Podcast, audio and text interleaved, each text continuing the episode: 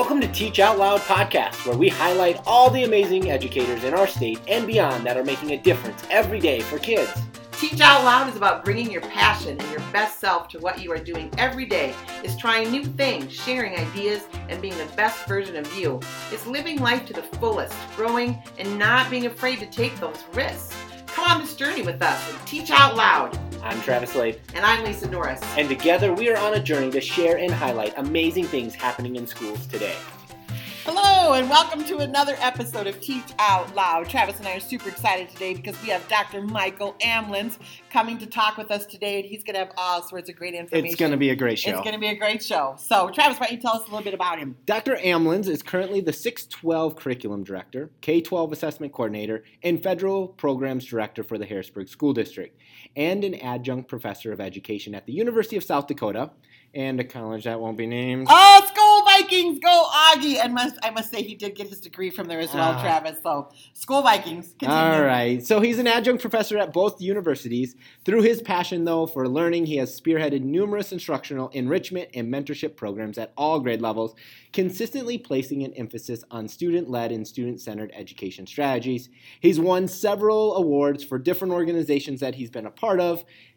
In his personal time, he enjoys playing, composing, and listening to music, outdoor activities, and most importantly, spending time with his wife Mariah and two sons, Henry and Sawyer. Welcome, Dr. Amlins, to Teach Out Loud. Glad you could be here today. I'm glad to be here. Awesome. Uh, we always start our podcast with their why. We ask our, our guests why they became an educator. Can you tell us a little bit about your why so they can get to know you a sure. little bit? Yeah, you know, this is a really interesting thing. I think internally or intrinsically, I knew my why long before I actually had come to that conclusion. So I, um, when I was in grad school, I attended the University of Kansas Medicinal Chemistry program, and at the time told my advisor that I was really interested in maybe getting into the classroom, thinking about becoming a professor, maybe someday. Hadn't really thought about K 12, but it was still on my mind that maybe that was something I wanted to do. His wife was a teacher in the Lawrence, Kansas school district, and um, agreed to let me kind of help me get involved in some classrooms, do some cool. shadowing, and and pretty quickly realized that I was really interested in working with kids who um, had not yet made too many decisions about their future, right? Like high school, right. middle school, rather than rather than uh, pharmacy students that I've been working with that were really just trying to jump through the hoops and get to the get to the end of the, the tunnel. So um, I, I, very quickly found a passion for working with kids, and obviously I loved science, and so that was a natural fit for me. Um, looking back, I went to Augustana University, Augustana College at the time, but um, all of my friends were education majors, and it never really clicked with me really? that that I had kind of gravitated to that circle of individuals. And so, um, in the beginning of my career, my why was wanting to reach kids and have an impact uh, prior to them making major life decisions. That was like kind of forming them, almost. right? Yeah. Um, now, as a husband and father, and uh, my kids are just getting to the age where they're entering the K twelve school program. I find myself thinking about that constantly and, yeah. and how ah, how yeah how every decision that I make is going to impact them either directly or indirectly, and how important that is to think of yourself as a parent and a nurturer really of, of kids, and that ah, that has become point. my why is one nice. not just for my kids but for everybody's kids. Right, so. I love that. And you and he found education as a second career. Yeah, because mm-hmm. he was you know the route that you took was a little different. Yeah you know, and I it's it that's another interesting thing too because when I talk to pre-service teachers, I always say, you know, teaching you're making a lifestyle choice, right? It's it's inherent in who you are. It's right. not a nine to five right. job. It's a calling, and yeah. so. Um, I, I, do think I did find a second calling in life in terms of my career, but the teaching mechanisms I think were always in place. I just hadn't really embraced them Nice. So, yeah. Absolutely. Let's get started with our hot topic, Travis. All right. All right. So we know we've been dealing with as as Harrisburg grows, uh, our our learners are changing, the needs of our district are changing, and so diversity in schools is is one of those hot topics that that we're hearing a ton about and schools are trying to figure out how to address it or what it looks like. Do you think people are accepting of different cultures and views? I, I, think this is a loaded question. Oh, no, you got to um, be real here. It's raw real. yeah, no, and this is this is good. No, what I would say is, you know, I, am not going to try to hide anything here. I think we live in an, an environment or a climate right now where this it is a hot topic. It is something that I think people struggle to talk about because Yeah. at a core level, I think we all have have very different beliefs. However, at the surface level, especially in the Midwest where we have this kind of Midwestern Right. nice, nobody really wants to address that because we know kind of what's politically correct. And so Yeah. I think we we live in an environment where most people, especially in a school setting, want to support kids of all races, creeds, ethnicities, backgrounds, and and I think that most people are able to kind of check their baggage at the door and Right. be there for kids. Nice. However, I at the same time those biases are implicit in everything that we do.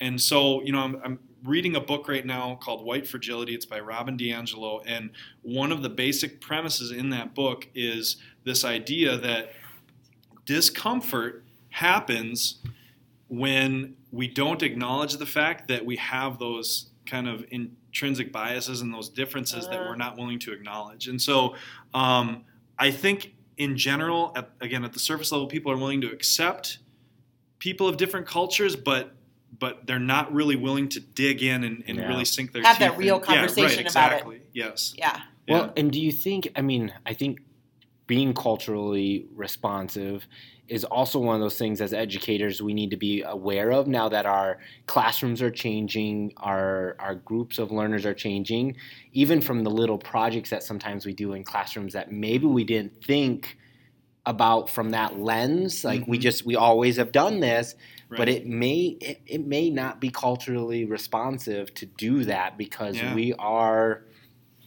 we're not doing it the right way. Yeah, Right. you know, and I mean it's I mean it's a perfect time of year to talk about this, you know, where we have, you know, the holidays coming up, we have traditions that we've embraced whether they're secular or not. Yep. Um, just things that, you know, it's it's difficult when you have such a not even just diverse slate of like ethnic and, and racial backgrounds in your classroom, but now even just, you know, personal moral beliefs. I mean, things Right. as simple as a, a fall party or something like that have become, you know, things that you need to really discuss and have a meaningful conversation about. And so, especially when you get on the race uh, or on the on the topic of race and uh, diversity and inclusion, um, it, it's just you have to be really frank about it and really think about, you know, not just whether or not what you do in your classroom is going to be something that is uh, acceptable Right, across right. the Yeah. board, but that it actually connects to the kids in your classroom and that, that you're doing things that they can relate to so that they can grow from that experience. Right.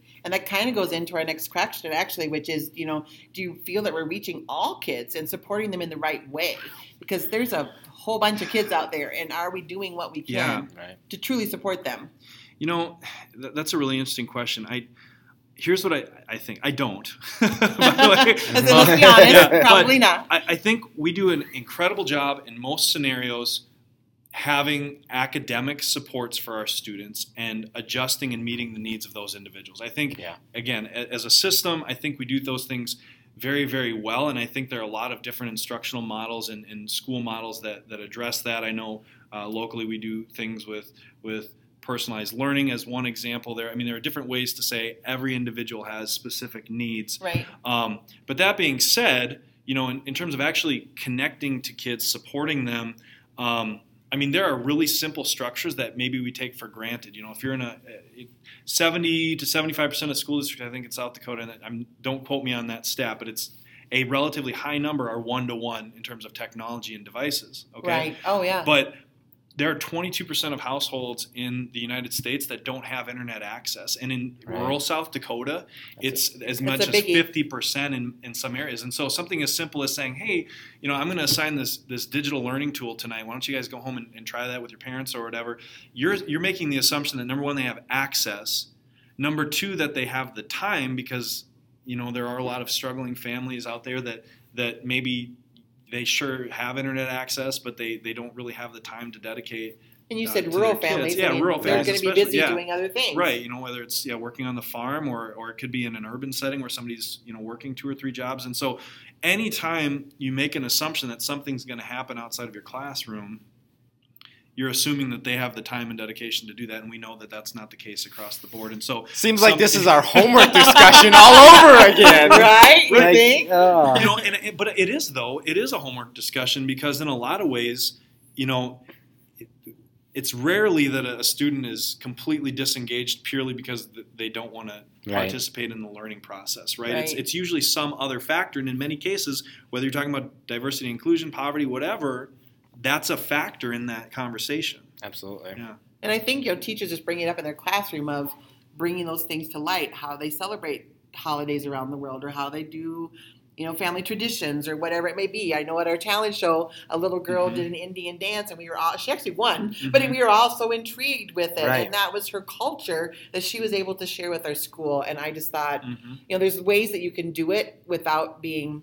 You know, making it a big deal, so to speak, just doing all these little tiny things that will make a big difference, I think. So, Absolutely. yeah. Well, and I think you know, for our listeners out there, now we now let's transition a little bit to what are some things we can do as educators, or Mhm. what's out there for resources or support for educators that are maybe listening, going, "Gosh, maybe I need to examine my practices. Maybe Yeah. maybe this has touched me in a way of of hearing this of, you know what? Maybe I need to take a bigger look at my classroom and my my makeup of my kids and how can I include more. Mhm. So, Yeah. what type of resources or what type of How can education? advocate? Sure. Yeah. Yeah. How no. advocate? You know, and so the, the two things that two organizations that come to mind. One is uh, ASCD is a is a great organization for any person who's interested in finding curriculum out there, and and they do a lot, particularly with their conferences and some of the resources that they push out that are a lot of are, are free to access. So ASCD, I think it's ASCD.org. It's it's it's uh, really simple to find on, online.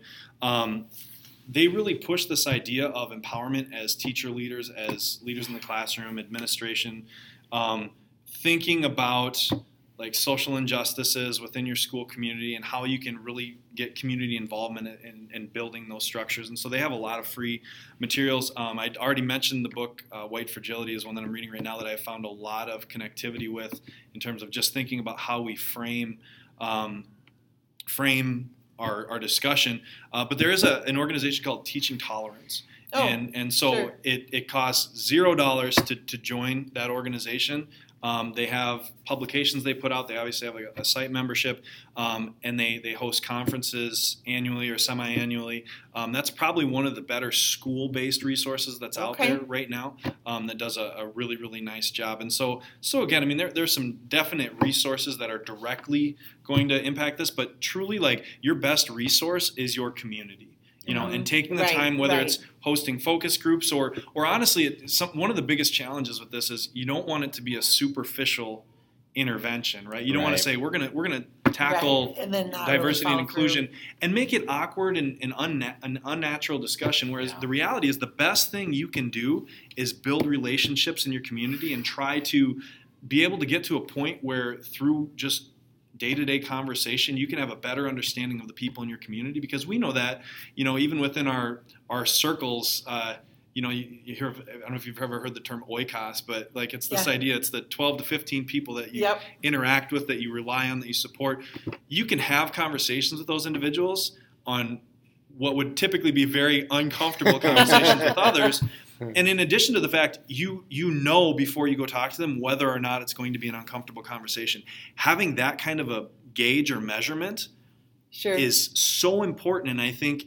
in a school community if you get to know the members you're going to be able to sense those things and make good decisions about Absolutely. what types of programming you have just naturally because you're going to know the people in your community and I think you'd be surprised how many things are out there. Like just in Sioux Falls, the Festival of Cultures, Right. you know, and Yep. there's different. Um, I know that there's powwows going on in one state. There's a German festival. There's an, I- you know, there's all Mhm. sorts of different things that you could bring in those customs and cultures just by looking in your community and, and checking out their website, Yep. that kind of thing. You know, and, and you know, thinking from a school's perspective, I know our district just just recently approved the opportunity to start to have a position that's going to to start developing, um, not necessarily new activities, but but reaching out to students that maybe traditionally don't identify as well with our school Oh, community. sure.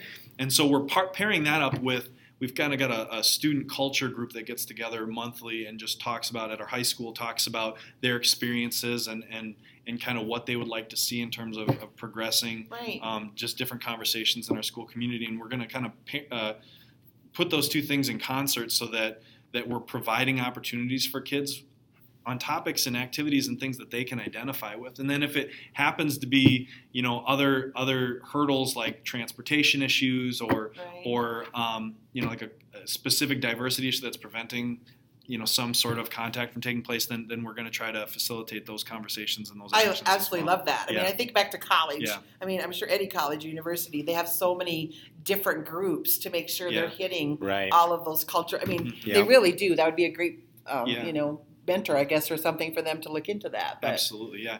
And you know, the reality is, is those those clubs and organizations, they may or may not be focused on a, a culturally relevant topic. I mean, it may just be a fun activity after school. But the reality is, is you have to create those different opportunities to get kids involved. we go back to Relationships. relationships. Right, exactly. That's our favorite Yeah. word. Yeah. Got to build those relationships. Wow, wow. See, I knew you'd have all sorts of good It- information. yeah, like we started the podcast learning, and now we're like, okay, there's some websites we need to go check out. There's right. some, there's some communication. How can pieces. we advocate? What can we do to support our teachers? So, And, all right. You know, just just one more thing on that piece Yeah. though is is you know one of the things I've always mentioned in our conversations in house is this is a topic that I'm really passionate about. It's something that I, I'm I kind of am very intentional about about uh, cro- you know connecting with people about. I am in no way an expert or you know I don't have any training or background. It's just from my own experiences and what I observe. And so I think that's the most important thing to understand too is that you don't have to be somebody that has a significant background and training to to Right. You have a progress the degree in right. X, Y, or Z. now right. there are experts out there that can help Sure. you facilitate those conversations, and there are Right. many of them in our area and in our state. Um, but to be the person to initiate that conversation, you can be anybody. Right. Absolutely. Yeah. I love that. That's awesome. Okay, so then, Dr. Emmas, we're going to move at the end of our show. We do a shout out.